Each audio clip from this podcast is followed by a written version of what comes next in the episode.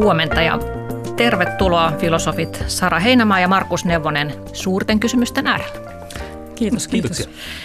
Tosiaan meidän keskustelun pohjana on tänään Mark Mansonin uusin kirja, jonka nimi on Kaikki menee päin helvettiä. Ja tämä kirja pureutuu nimenomaan suuriin kysymyksiin. Mitä on toivo, mitä on onni, mitä on vapaus, etsimmekö niitä oikeista paikoista. Eikö tällaiset kysymykset ole filosofille ihan tämmöistä peruskauraa? Kyllä vain. Kyllä niitä aina silloin tällöin joutuu pohtimaan. Mm. Päivittäin joskus jopa. Aivan, työksenne.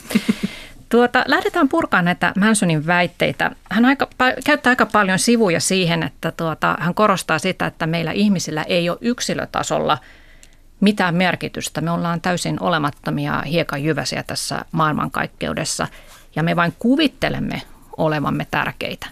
Eikö tämä ole aika lailla päinvastaista kuin mitä meille on nyt pitkään jo toitotettu ainakin täällä länsimaissa, että te olette hyvin tärkeitä ja tehkää elämästänne merkityksellistä ja vaalikaa sitä omaa ainutlaatuisuuttanne. Tätähän opetetaan jo lapsillekin. No musta toi on niin tavallaan pikemminkin päinvastoin, että tuossa on taustalla sellainen suht vanhakantainen käsitys luonnontieteellisistä faktoista yhtäältä ja sitten inhimillisestä kokemuksesta ja että luonnontieteet osoittaa, että me ollaan vain hiukkasia avaruudessa. Ja sitten meillä on tämä henkilökohtainen kokemus merkityksistä. Ja minusta tämä, on vanhentunut käsitys, ikään kuin tosiasiat ja merkitykset. Ja mä oon jonkun aikaa yrittänyt sekä ajatella että kirjoittaa siitä, että meidän ei pitäisi ajatella sitä merkitystä niinkään niin kuin oma merkitykseni on suuri tai pieni ja mitata sitä sillä lailla, vaan meidän pitäisi ehkä yrittää ymmärtää, että me ollaan merkityksen lähteitä. Eli ne merkitykset, mitä me nähdään maailmassa, taivaan sinen kauneus tai, tai tämän ohjelman kiinnostavuus, on ö, inhimillisestä kanssakäymisestä nousevia merkityksiä. Ja kysymys ei ole meidän merkityksistä siinä mielessä, että meillä on kruunu päässä tai, tai niin. tota, ä, kimalteleva vaate päällä, vaan kysymys on siitä, että me tulessamme yhteen, niin kyetään synnyttämään merkityksiä. Tämä on puolestaan jossain määrin ristiriidassa sen kanssa, että miten meitä ensinnäkin opetetaan, ja jossain määrin myös sen suhteen, että miten me aika luontevasti tai luontaisesti ikään kuin kasvattamatta ajatellaan merkityksestä. Eli sijoitetaan se merkitys ikään kuin itsemme ulkopuolelle. Se on tuolla jossain maailmassa, ja jos minä teen asiat oikein, mitkä ikinä ovatkaan nämä ikään kuin ehdot, joita omalle onnellisuudellemme ja merkityksellisyydellemme tota, laitamme, niin tota, et, et, et, et ikään kuin, et kunhan nämä toteutuu nämä ehdot, mm. niin, niin sitten me voidaan kokea merkitystä ja onnea. Mutta tota, mut se on just, just niin kuin Sara sanoi, niin, niin, niin pitäisi ajatella pikemminkin päinvastoin. Ja siinä mielessä mä oon kyllä sitä mieltä, että, että jossain määrin joo, meidät, meidät, meidät tosiaan niin opetetaan, myös opetetaan ajattelemaan ajattelemaan väärin. Musta tuli hyvä toi sun muotoilu, että, siis, että me ajatellaan, että no, merkitykset on tuolla, tuolla jossain, niin me etsitään niitä. Ja siinä mielessä tämä kirjan sanoma on ehkä hyvä, että me niin kuin väärällä tavalla etsitään niitä onnen avaimia. Et me, me ajatellaan, että merkitykset on kuin ominaisuuksia, että tällä kupilla on merkitys tai sitten tuolla linnulla on merkitys, kun merkitykset on suhteita – ja ne on sellaisia suhteita, jotka syntyy niin kuin laajemmassa inhimillisessä kokona- kokonaisuudessa, joka sitten usein on myös kokonaisuus, missä on erilaisia kulttuureja, ne törmää, syntyy uusia merkityksiä tai vanhoja merkityksiä repeytyy. Ja sitten semmoisissa tilanteissa, jossa kulttuurit törmääkin, niin saattaa olla sellainen ikään kuin merkityskato. Mutta sitten inhimillisellä yhteistoiminnalla on se ihana piiri, että muutaman kymmenen vuoden kuluttua alkaa syntyä juuri uusia merkityksiä, uusia tapoja olla, uusia tapoja nähdä asioita. Mun mielestä hirvittävän olennaista myös nähdä, että miten tämä ikään kuin, siis jos puhutaan tavallaan siitä väärinajattelusta, tästä merkityksestä, että miten se syntyy, että kuka kasvattaa meidät ajattelemaan näin. Ähm, niin, siis meidän tarvitsee vain vilkaista ikään kuin mediakulttuuri, joka on viimeiset pari 30 vuotta ollut sellainen ikään kuin korostanut sitä, että ää, ikään kuin näkyvillä olemista. Et, et, ja varsinkin nuorison, nuorison keskuudessa. Musta tuntuu, että siis Manson puhuu aika paljon ikään kuin nuorison sanotaan niin kuin alle kolmekymppisten sukupolvikokemuksesta. Että et se siitä ylöspäin, niin, niin se kokemus voi olla hyvinkin toisenlainen. Mutta et, et, niin kuin, siis, siis sanotaan semmoista niin kuin kolmekymppisten sukupolvikokemuksesta, että et ikään kuin, et, et, on niin merkitystä vaan, että, että jos sä oot jotain, jos, jos, jos sä näyt televisiossa, jos sä tubetat, jos, jos sä saat ty, paljon tykkäyksiä somessa, jos ihmiset tykkää siitä valokuvasta, jonka sä oot ottanut, niin kuin mistä ikinä ateriasta sä nyt oot, ootkaan ottanut. et, tota, niin. et, et, et, tavallaan, et, et, me, me joudutaan katsoa sitä mediakulttuuria, joka kasvattaa meitä.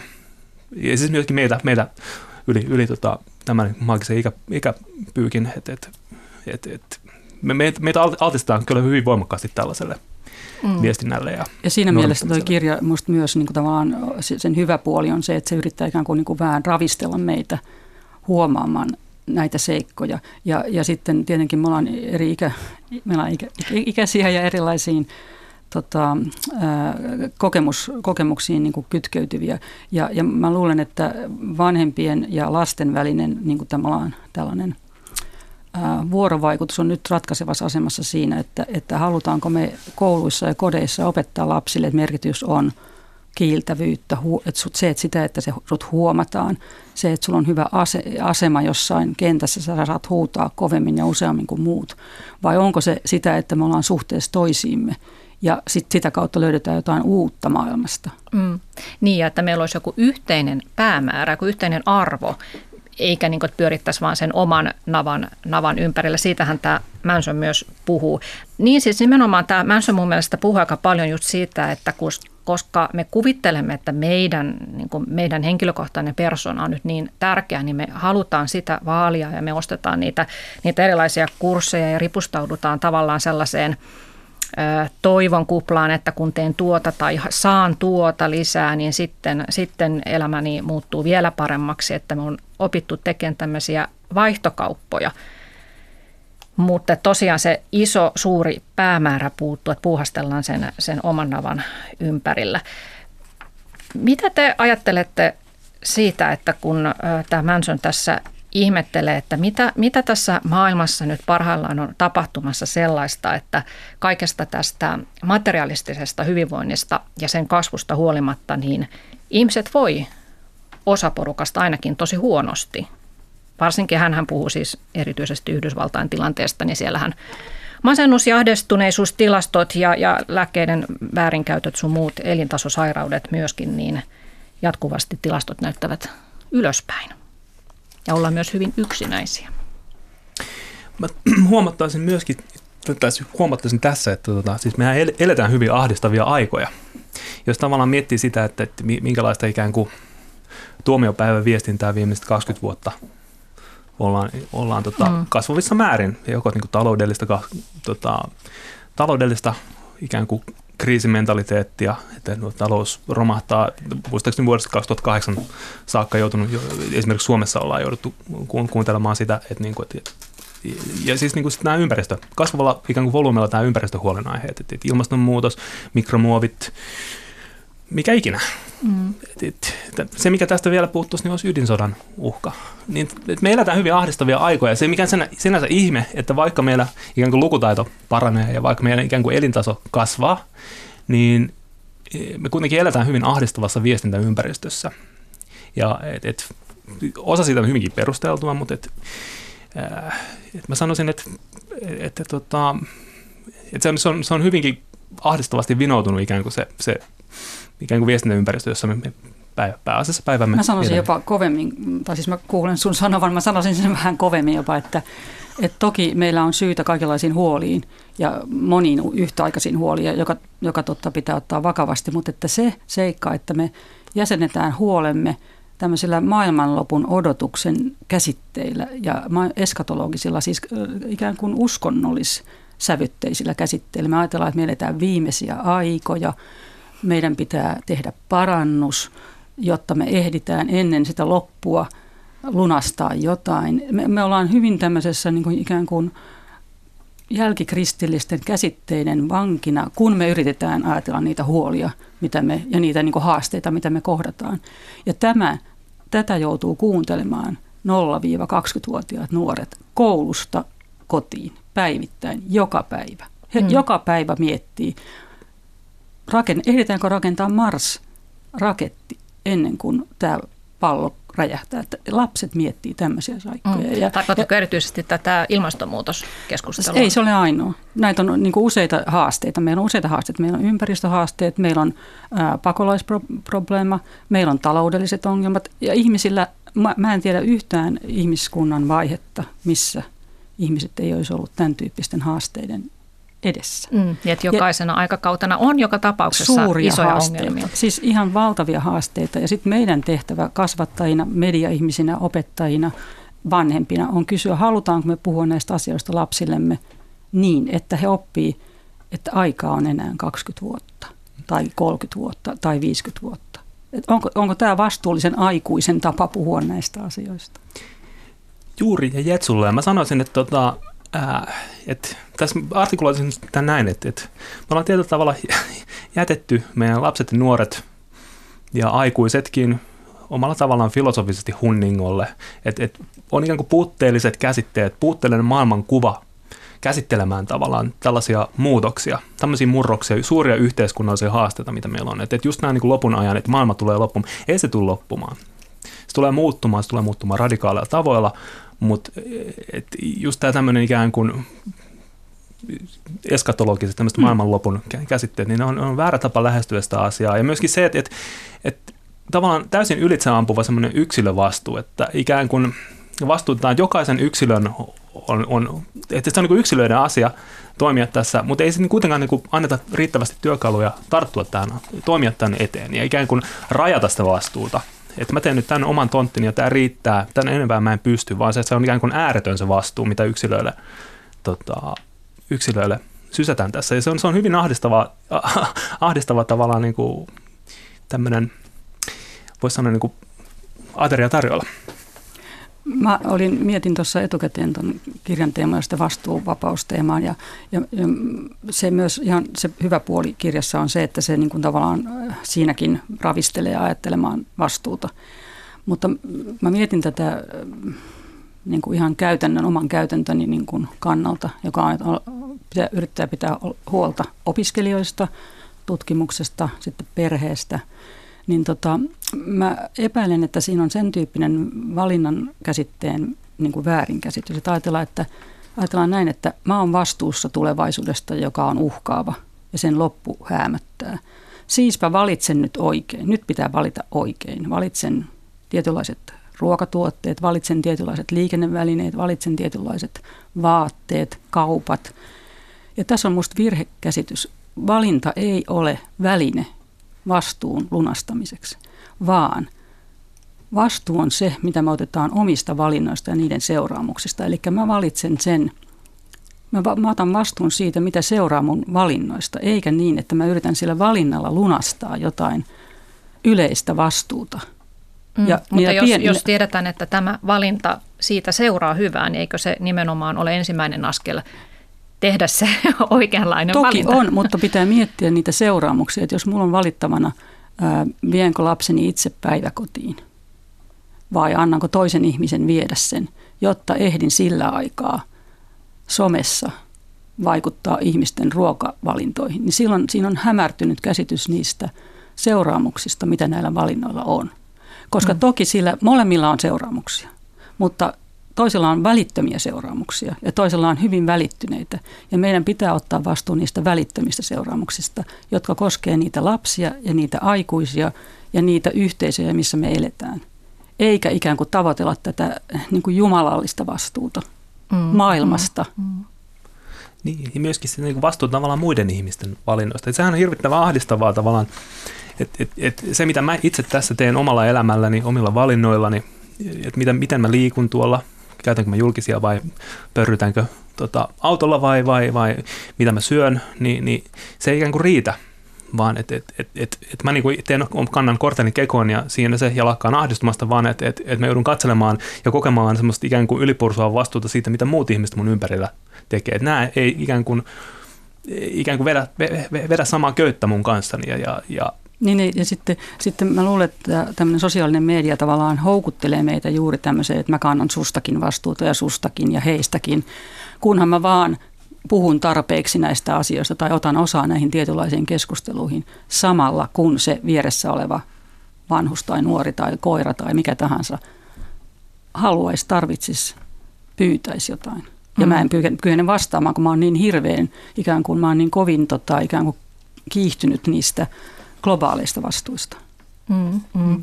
Joo, mutta tuota, tämä kirjailija Mark Manson tässä kirjassa, niin eikö hän tavallaan niin kuin päädy tuohon samaan sit loppujen lopuksi tässä kirjassa, että kun hän päätyy kannattamaan filosofi Immanuel Kantin ajatuksia siitä, että ei kannata miettiä sitä tulevaisuutta, että se on joka tapauksessa huono, tai ainakin on joka tapauksessa siis mittavia ongelmia keskuudessamme aina.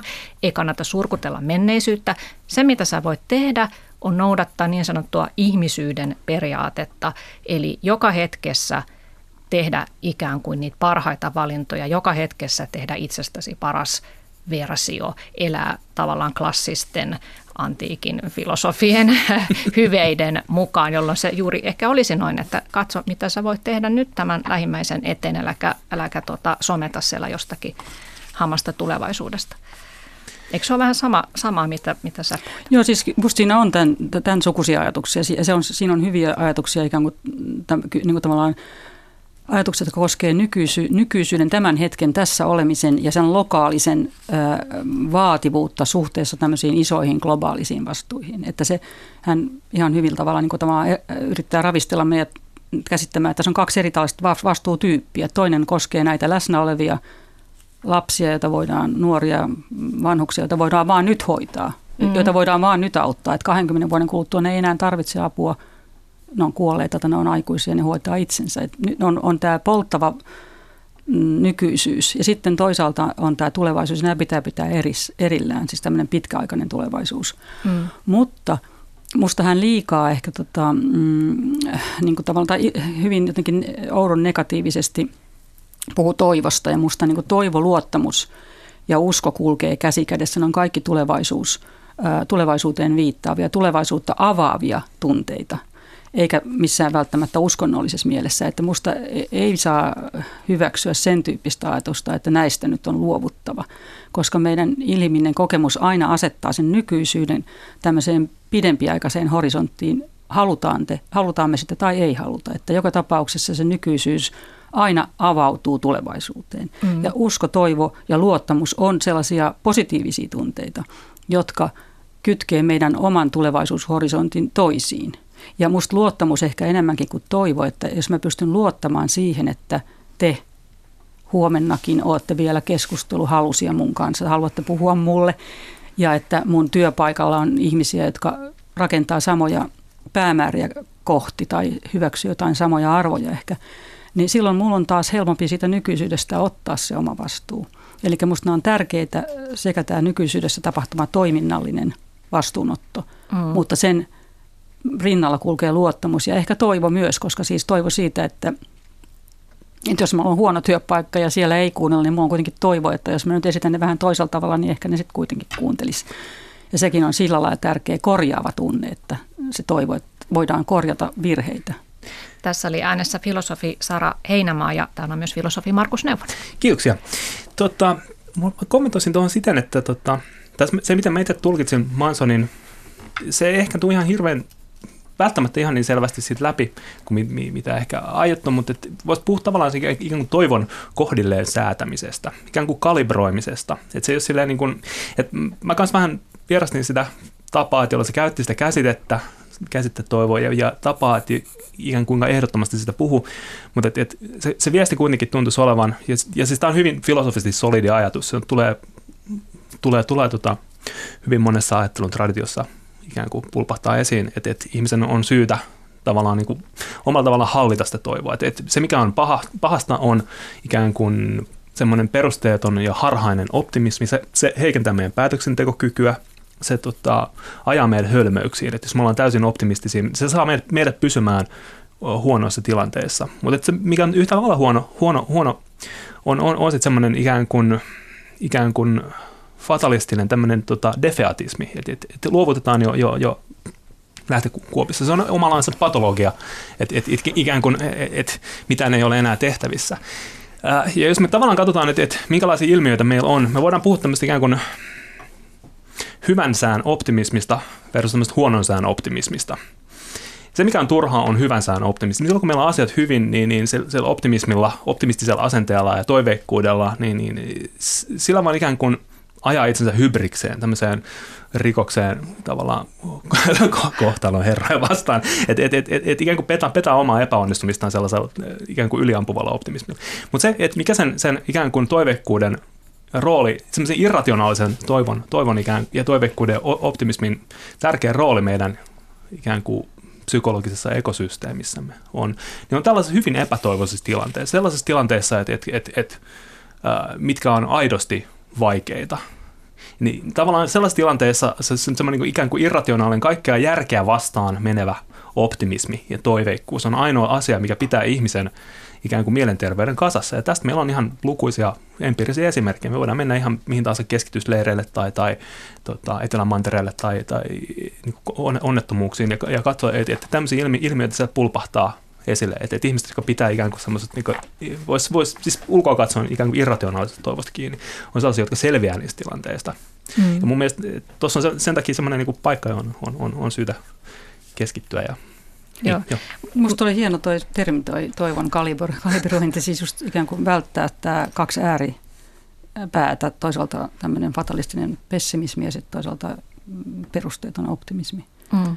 Mutta mä haluaisin vielä vaan sanoa sen seikan, että, ähm, tai, tai tähän liittyen, että molemmissa mun mielestä tämmöisessä fatalistisessa pessimismissä että tämmöisessä ylioptimismissa, niin ne, ne molemmat perustuu siihen virheeseen, että maailma olisi valmis ja me tunnettaisiin se kaikilta osin. Tai joko tai, että maailma on valmis tai me tunnetaan kaikki, me tiedetään kaikki siitä.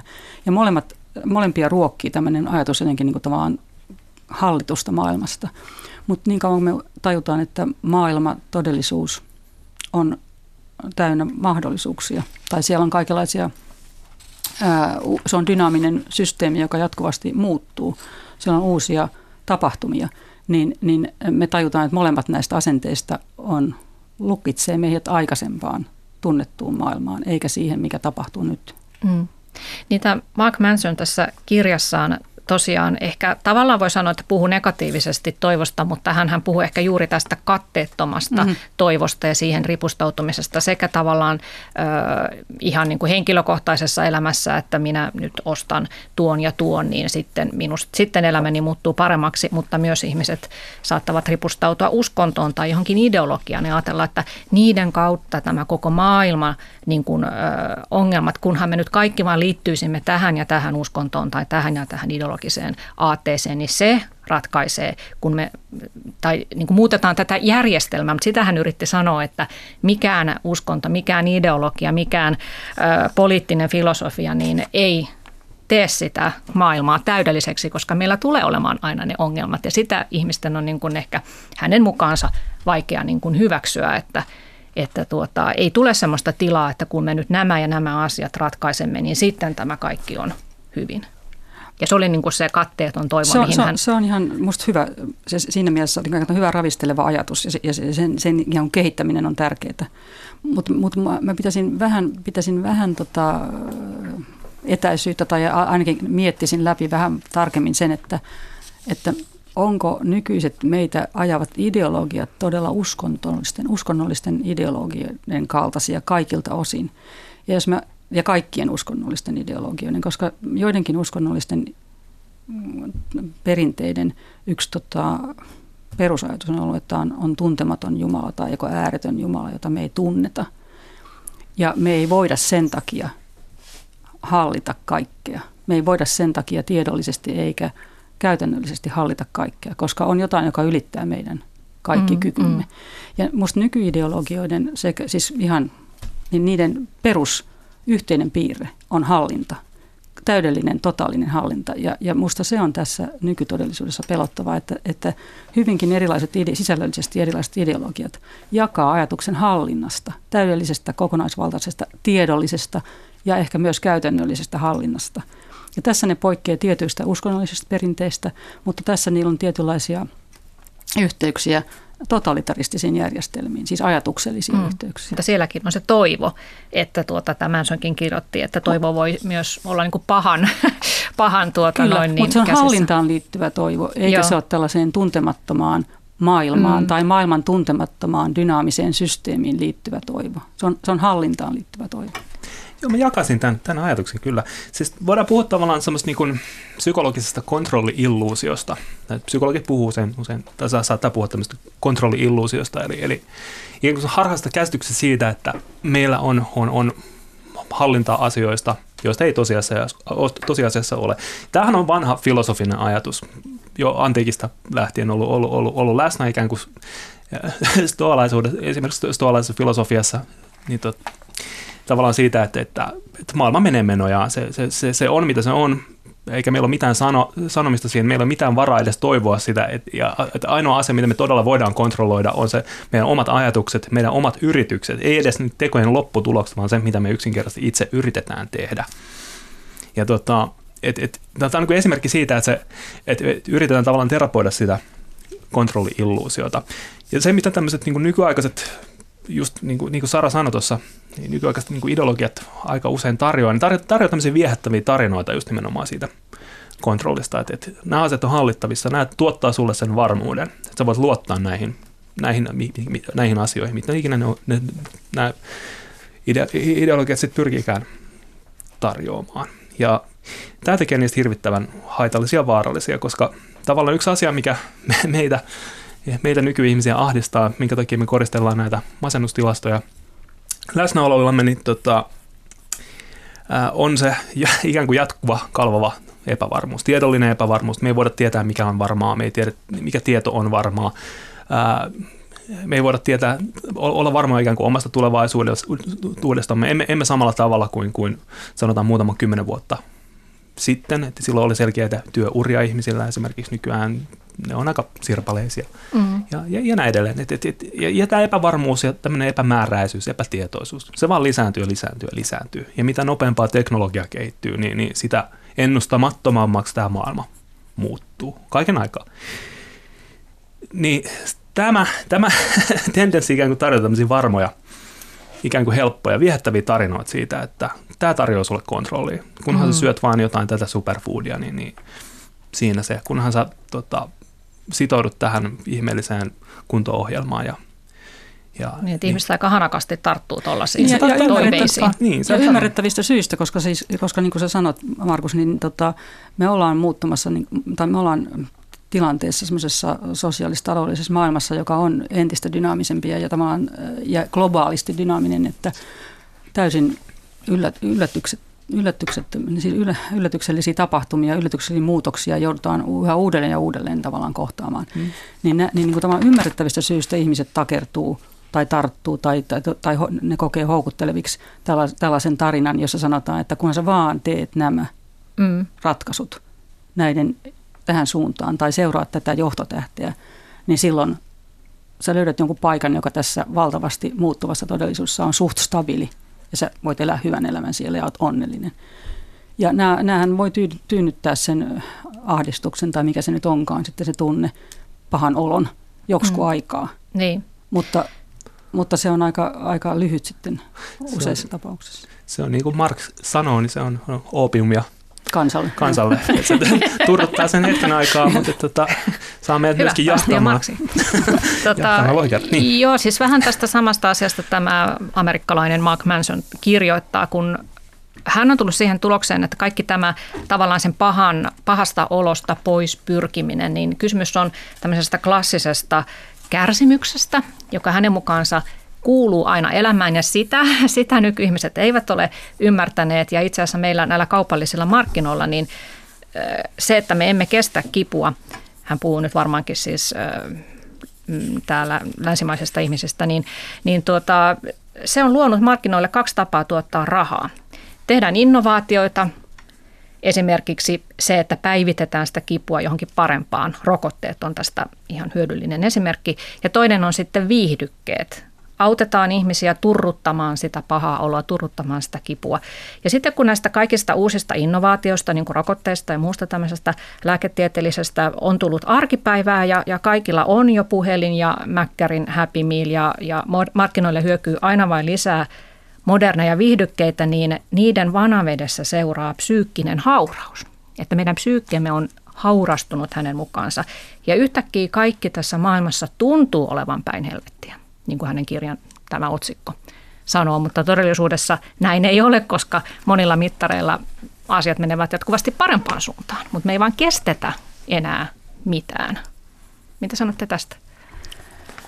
No, musta, tuossakin, kuten mm, on käynyt ilmikin, että, että hän niin osoittaa ikään kuin jotenkin pointterina ihan kiinnostaviin ja hyviin ilmiöihin ja, ja tavallaan havahduttaa meidät ajattelemaan niitä siinä, siinä mielessä. Mutta mä oon eri mieltä tästä kivun, kivun tota, dialektiikasta, koska mm. siis kyllähän näihin uusiin tota, itsensä hallinnan ja, ja, ja itse, itsensä ikään kuin jalostamisen, itsensä designamiseen tota, käytäntöihin liittyy suurta kipua. Ja, ja niihin sisältyy suurta kipua sekä niin kuin fyysiseen erilaisiin implantteihin tai urhe, niin kuin valtavaan tota, jatkuvaan itsensä treenaamiseen tai sitten ruoka, ruokatalouden hallintaan liittyy kaikenlaista niin kuin, kipua tai pahoinvointia anoreksia, bulimiaa, mm. kaikenlaista tällaista. Ei, ei suinkaan ole niin, että kipua Vältetään. Ehkä hän tarkoitti sellaista vaan, henkistä pahaa oloa, että ei, ei ole sitäkään, elämällä Ei sitäkään vältetä, sitäkään ei vältetä, vaan minusta siinä on olennaista se, mikä tuli ehkä tuossa edellisessä meidän keskustelussa ilmi, että, että me kestetään semmoista kipua, mitä voidaan hallita. Mm. Mutta se hallitsematon kipu, joka tulee sairauden, loukkaantumisen, läheisen sairautumisen, kuoleman horisontin niin kuin kautta, niin se on meille niin kuin ihan, ihan siis suuri kauhistus, erilaista, erilailla kauhistus kuin nämä oman elämänhallinnan piirissä olevat erilaiset kivut, jotka mm. on ehkä osittain jopa niin kuin sadomasokistisesti nautittuja. Niin, elämänhallinta kun pettää, niin se on pelottavaa. Lanseeraisin tähän sellaisen käsitteen kuin turvallinen uhka. Vaan se sellainen, mitä, mitä okay. itse, asiassa niin kuin ihmiset hyvinkin vaistovarasti hakee, että ikään kuin että kokemuksia siitä, että, että, että mikä on jännittävää. Hyvä esimerkki tästä on huvipuisto. Mä pitkään miettinyt sitä, että, että, että minkä takia me kutsutaan ikään kuin huvipuistoksi sellaisia paikkoja, että jos on erilaisia linkoja, että ihmisille laitetaan sellaisiin niin linkoon. Ja ne vielä maksaa siitä. Ne maksaa siitä, että, että lingotaan silleen, että ne on niin kuin pahoinvoinnin ikään kuin kynnyksellä tai niin kuin mm. joutuu kokemaan ikään kuin semmoista hyvin hallittua kuolemanpelkoa, että mä putoan täältä näin vapaassa pudotuksessa. ja sitten tekee sen uudestaan ja uudestaan ja uudestaan. Et, et, et, tämä ikään kuin sen, niin kuin, sen, sen uhkaavan rajalla käyminen, se on hyvin semmoinen, niin kuin, se, se on semmoinen, että, että mitä ihmistä hakee.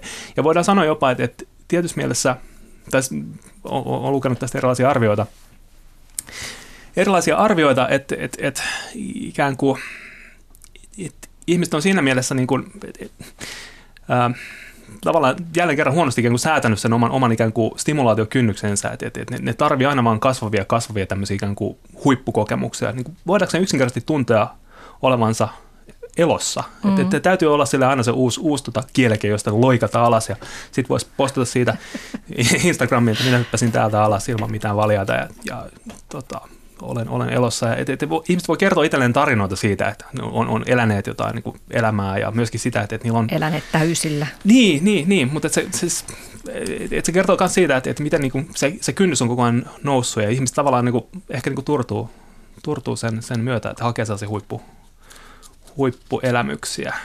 Et me ollaan tavallaan, tavallaan aika vieraantuneita tavallaan hyvin normaalista, normaalisti jännittävistä seikkailusta, vähän sisäisistä seikkailusta.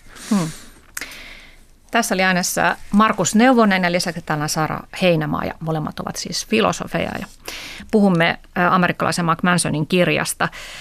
Tuota, äh, tässä on sitaatti Mansonilta. Onnellisuuden tavoittelu on toksinen arvo, jolla on ollut määräävä asema kulttuurissamme jo kauan. Onnen tavoittelu on päättymätön ja harhaanjohtava tehtävä.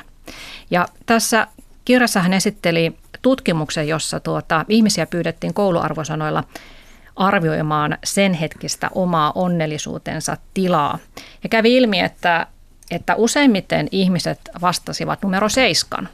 Olivat he sitten katsomassa lapsensa jalkapalloottelua tai sitten jossakin vähemmän tai jossakin epämiellyttävämmässä tilanteessa.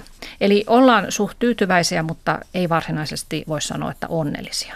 Niin mitä mieltä olette tästä, että onko tämä merkki siitä, että meille on ikään kuin kaupiteltu jotakin sellaista onnellisuuden tilaa, jota kukaan ei voi väittää oikeasti saavuttaneensa, että se on jotain niin hienoa, että harva siihen yltää, vai onko tämä päinvastoin merkki siitä, että ihmiset ovat oivaltaneet sen, että eivät he voi olla jatkuvasti onnellisia ja seiska on ihan hyvä, sehän merkitsee sitä, että asiat on ihan ok ja se riittää. Tota, mä haluaisin sanoa sen, että, että onnellisuus itsessään on ilmaista. Se on niin kuin tunne ja siis pikemminkin taito kuin, kuin mitään muuta. Et, et, et, et, et ihmiset, jotka on niin onnellisia, niin on harjaantuneet siinä sen, sen tunteen ikään kuin kutsumisessa, mikä millä tahansa verukkeella. Et, et me voidaan löytää ihmisiä, jotka, jotka ikään kuin kokee sitä onnen tunnetta. Ja tämä, se, mikä on tämän keskustelun ehkä kannalta hyvä, niin on tehdä erottelu tavallaan kahden onnellisuuden välillä, josta toinen on, on tämmöinen just koettu ja tunnettu onnellisuus, onnen tunne. Ja sitten tämmöinen reflektoitu, ajateltu ikään kuin onnellisuus, eli tarinat onnellisuudesta, me kerrotaan. Mä olin tuossa koke- tilanteessa, mä koin tällaisia asioita, mun täytyy olla onnellinen. Mä voin, voin hyvin, mulla on kaikki nämä materiaaliset asiat ympärillä kohdalla, mun täytyy olla, olla onnellinen. Nämä on kaksi hyvin erilaista onnellisuuden tavallaan käsitettä. Ja tietyssä mielessä se, niin kuin, että miten markkinatalous esimerkiksi toimii, niin se, se toimii kaappaamalla näitä tarinoita – ikään kuin kertomaan, että puuttuu tämmöisiä tämmöisiä koko, kokemuksia, että sä et voi olla onnellinen ilman näitä asioita ja sun täytyy lähteä jahtaamaan näitä asioita. Mutta se itse koettu onnellisuus, se, se onnellisuuden tunne, niin se on täysin ilmainen asia. Se on semmoinen asia, että niin kuin tulee semmoisten arkisten asioiden mehustelusta, että onpas kaunis päivä tänään, onpas, niin kylläpäs mulla tuntuu hyvältä mun kehossani tänään, tai että et, et, et, olipas todella hyvää kahvia. Ja, mm. ja, ja, ja, ja, se on täysin ilmaista. Mm. Ja se on sen takia niin kuin huonosti kaupallistettu. Niin. Joo. Ja, ja sitten tämä, mitä sä kutsut tarinaonnellisuudeksi tästä koetusta tai eletystä onnesta erotuksena, niin, niin musta on hyvä huomata se myös, että se on usein, tai siis se on perustaltansa niin kuin vertailuun perustuvaa. Että se on, me verrataan itseämme toisiin, joilla on jotain piirteitä tai ominaisuuksia tai kokemuksia, joita meillä ei vielä ole tai joita, jotka näyttää hyviltä tai kuulostaa hyviltä. Ja sitten me ikään kuin niitä lähdetään jollain tavalla henkisesti tai fyysisesti jahtaamaan. Mm. Ja sitten tässä syntyy tämmöinen jonkinlainen niin kuin, tämmöinen niin kuin jatkuva tyytymättömyyden tai, tai epätäydellisyyden tila.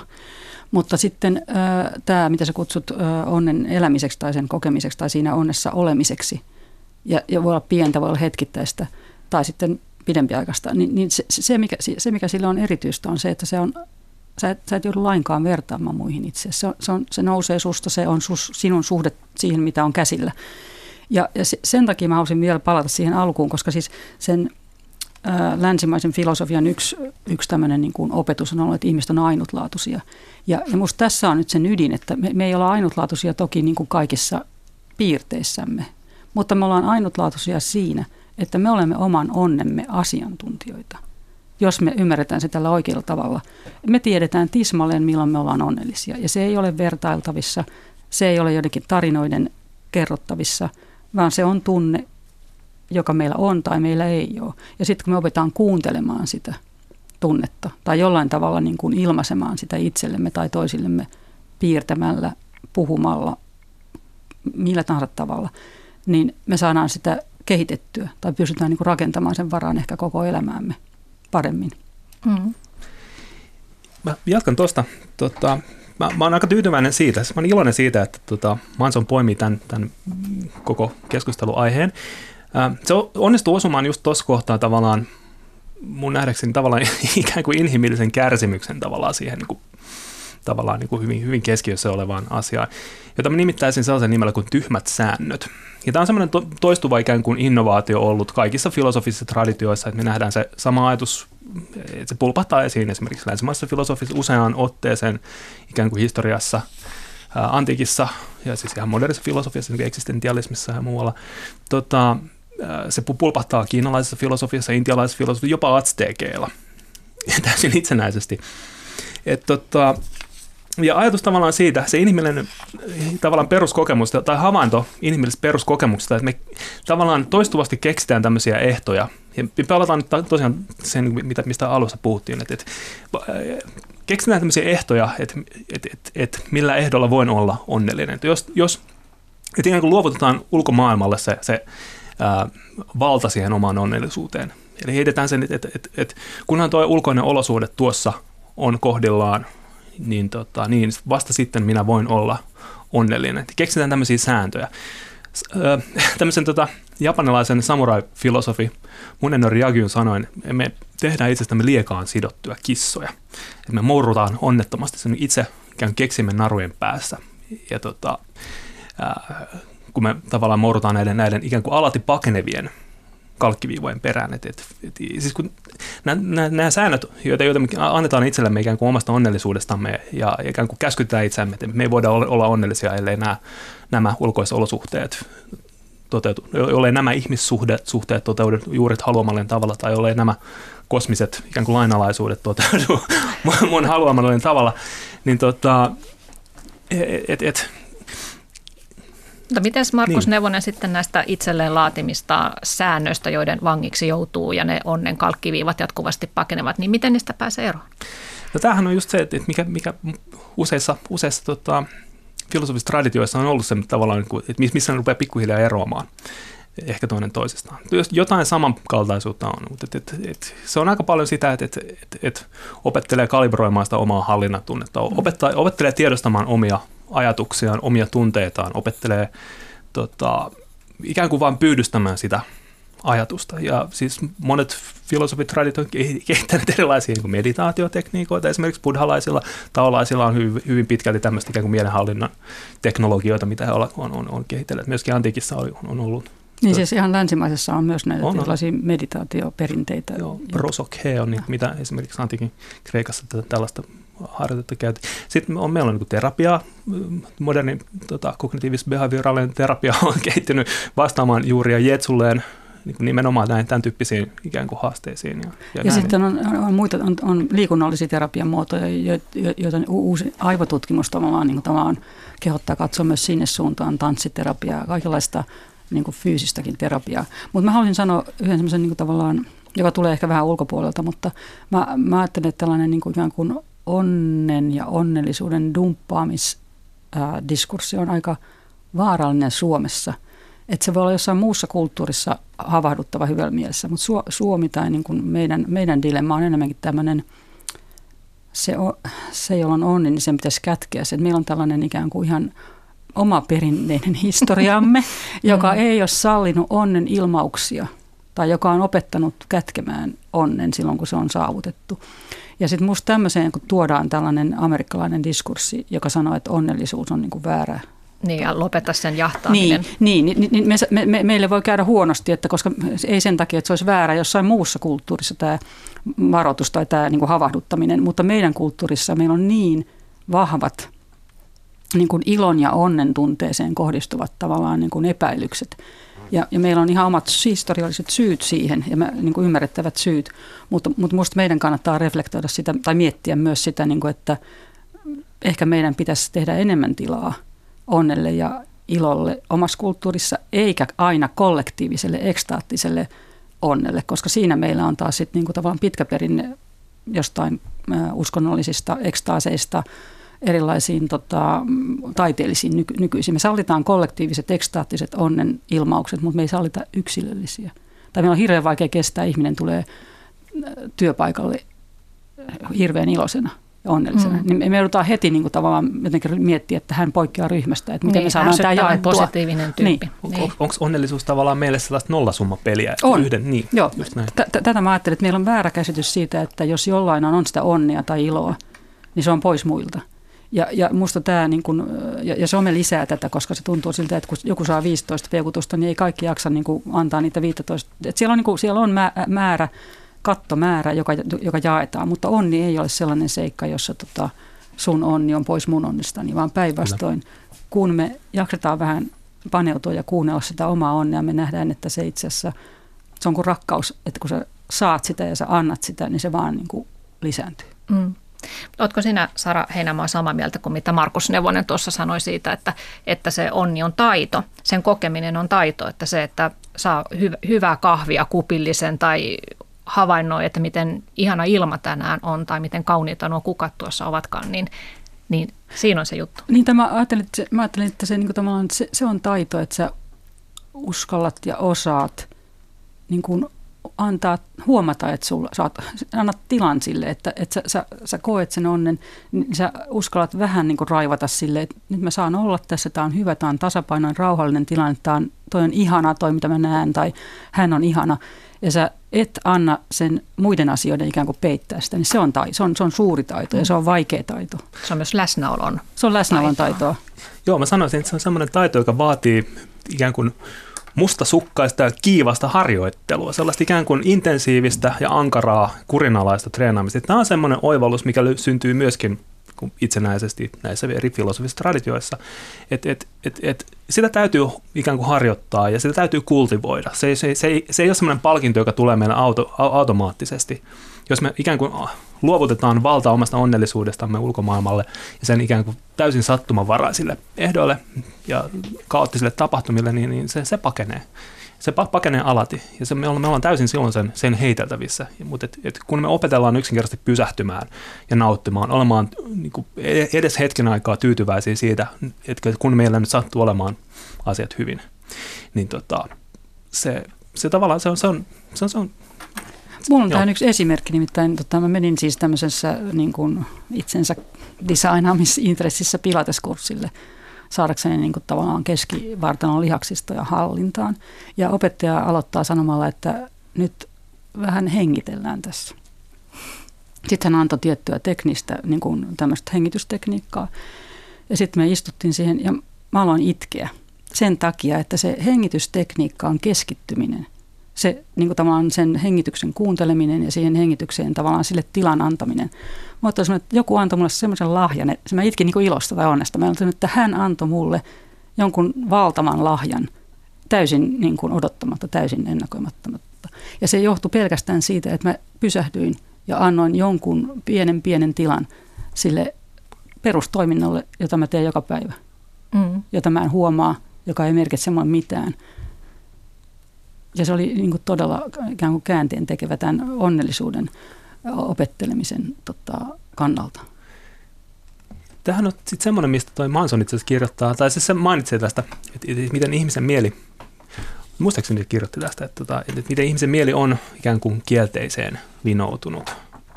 Että, että, että tavallaan, että, että se on se, että tavallaan tulee synnyin lahjana se, että meidän, meidän mieli yksinkertaisesti tarkkailee uhkia ja vaaratilanteita ja miten asiat voi olla pielessä huomattavasti suuremmalla tenholla kuin sitä, että miten, miten, tota, äh, miten hyvin nyt sattuu olemaan sillä hetkellä.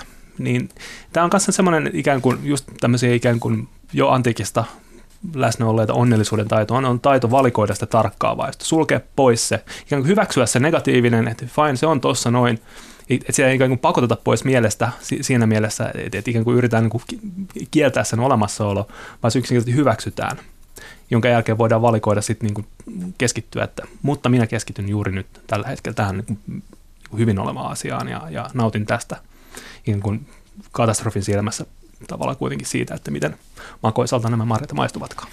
Mm. Ja, ja minusta se, se, siis ne, ne antiikista löytyvät, mutta myös muista kulttuureista löytävät erilaiset tämmöiset ikään kuin meditaatio tai, tai fokusointiharjoitukset, niin niissä se, mikä niissä on kivaa tai niin kuin mikä on todella niin kuin innostavaakin, on se, että kun onnistuu yhdessä pienen pienessä harjoituksessa, niin se seuraava ei olekaan yhtä helppo vaan se onkin kymmenenkertaisesti helpompi. Eli se alkaakin niin kuin tavallaan melkein eksponentiaalisesti helpottua. Eli hyvinkin pienillä niin kuin paneutumisella niin saa aika isojakin askeleita siihen omaan elämäänsä. Niin kuin raivat, is, isompaakin tilaa raivattua siihen omaan elämäänsä. Ja sitten ehkä mä haluaisin sanoa vielä se, että toi, esimerkiksi toi hengitysharjoitusesimerkki, niin, niin tota, se, se ei tarkoita sitä, että me keskitytään itseemme, vaan se, se meditaatio voi usein olla sitä, että me keskitytään johonkin, fokusoidaan, keskitytään johonkin ihan muuhun seikkaan, taivaan sineen, taideteokseen. Erilaiset tekniikat on erilaisia, mutta se ei tar- tarkoita itsekeskeisyyttä tai keskittymistä oman kehon toimintoihin. Mm. No niin, Sara Heinämä ja Markus Neuvonen tässä käyn vielä lopuksi läpi, että miten tämän Mark Mansonin mukaan meidän pitäisi elää. Ja hän on sitä mieltä, että meidän on kohdattava se, mitä alussa puhuttiin, että, että hänen, hänen mukaansa olemme kaikki merkityksettömiä, niin meidän pitäisi kohdata tuo fakta, hyväksyä se, mutta ei kuitenkaan ryhtyä elämään vastuuttomasti. Ei saisi ripustautua katteettomaan toivoon, koska se estää meitä elämästä tätä hetkeä. Ja, ja tota, hän päätyy sitten kannattamaan Immanuel Kantin ajatuksia. Itse asiassa juuri tuosta, mitä tekin puhuitte vähän, että, että meillähän on ihmisellä se ainutlaatuinen kyky, että me olemme tässä universumissa todennäköisesti ainoita olentoja, jotka, joilla on tietoisuus, joilla on kyky havainnoida itseään, havainnoida ympäristöään. Ja sitä ihmisyyden periaatetta, joksi Kant tätä, tätä kutsuu, niin sitä pitäisi vaalia. Ja, ja sen hienous piilee siinä, että ihmisyyden periaate ei rakennu toivon varaan eikä mihinkään järjestelmään tai, tai uskontoon tai tämmöiseen ideologiaan, vaan se on hyvin yksinkertainen periaate. Eli jatkuvasti pitäisi kunnioittaa tietoisuutta, tehdä itsestänsä jatkuvasti parempi ihminen. Ja hän sitten päätyy näihin klassisiin hyveisiin. Pitää olla rehellinen, nöyrä, hillitä mielihalujaan, ottaa muut huomioon. Ja näin maailma muuttuu. Se ei muutu niin, että tekisi joten jonkinnäköisen vallankumouksen, vaan se muuttuu niin, että jokainen yksilö muuttaisi itseään paremmaksi. Tämä on ihan hienolta kuulostaa, mutta tietysti voi olla vähän vaikea toteuttaa. Mitä mieltä te olitte tästä hänen loppupäätelmästään, että eläkää kuten Kant opetti? No minusta siinä Kant, Kantin moraalifilosofiassa on siis niin kuin, a, paljon olennaisia seikkoja, siis ikään kuin fantastisia oivalluksia ja niin kuin se, siis sellaisia oivalluksia, joita me, me ei voida valita olevamme kanttilaisia, me olemme kanttilaisia. Niin me, me tie, tie, tietäen tai tietämättä me olemme kanttilaisia siinä mielessä, että me ajatellaan ihmisoikeuksia, universaaleja ihmisten välisiä ää, ää, kunnioitus- ja arvosuhteita. Mutta sitten toisaalta mä niin kuin vähän varoittaisin siitä, että ehkä nyt ei kuitenkaan kannata niin pelkästään kanttiin takertua, koska kahdesta syystä. Semmoinen saksalaissyntyinen filosofi kuin Hanna Arendt kirjoitti kirjan totalitarismin alkuperästä toisen maailmansodan jälkeen. Ja hänen peruspointtinsa on, että maailma on ennakoimaton ja siinä on sellaisia tapahtumia, jotka tuo, luo, luo meille uusia moraalisia ongelmia. Ja, ja sen takia meidän, me joudutaan niin päivittämään sitä moraalista ajatteluamme. Ja, ja mä ehdottaisin, että Kantin lisäksi niin perus tutustuttaisiin tähän Hanna Arendtin ää, moni, ihmisten moninaisuutta korostamaan ajatteluun ja, ja moniin muihinkin. Joo. Joo. Jatkaisin tuosta Hanna Arendtista. Sehän kirjoitti myöskin toisen kirjan Adolf Eichmannista, tota, keskitysleirien ja tota, pääarkkitehdistä, joka ilmoitti olevansa kanttilainen, että hän vaan noudatti sääntöjä. Et, ja, tota, et, et, kanttilaisuus, ei sitä ehkä niin kuin kannata ihan niin nahkoinen karvoinen nielaista. Se on sääntömoraalia, semmoista sääntöfetisismia usein. Ja se dumppaa emotioita ja, se, se, se, ne kannattaa ottaa vakavasti. Kyllä, kyllä. Mm. Mutta mä sanoisin, että tota, siis vallankumouksiakin tarvitaan, mutta ne on vaan huomattavasti helpompia, että jos, jos meillä on tavallaan jonkinlainen hallinta tavallaan siitä, että miten meidän poloinen pollamme kohtelee tavallaan tätä todellisuutta. Kiitoksia Markus Neuvonen ja Sara Heinämaa mielenkiintoisesta keskustelusta. Ja loppusanoiksi kuitenkin mielestäni ihan hyvä neuvo, että älä toivo parempaa elämää, vaan ole itse parempi elämä. Kiitoksia teille hyvät kuuntelijat ja ensi tiistaina taas sitten ihan toiset tarinat.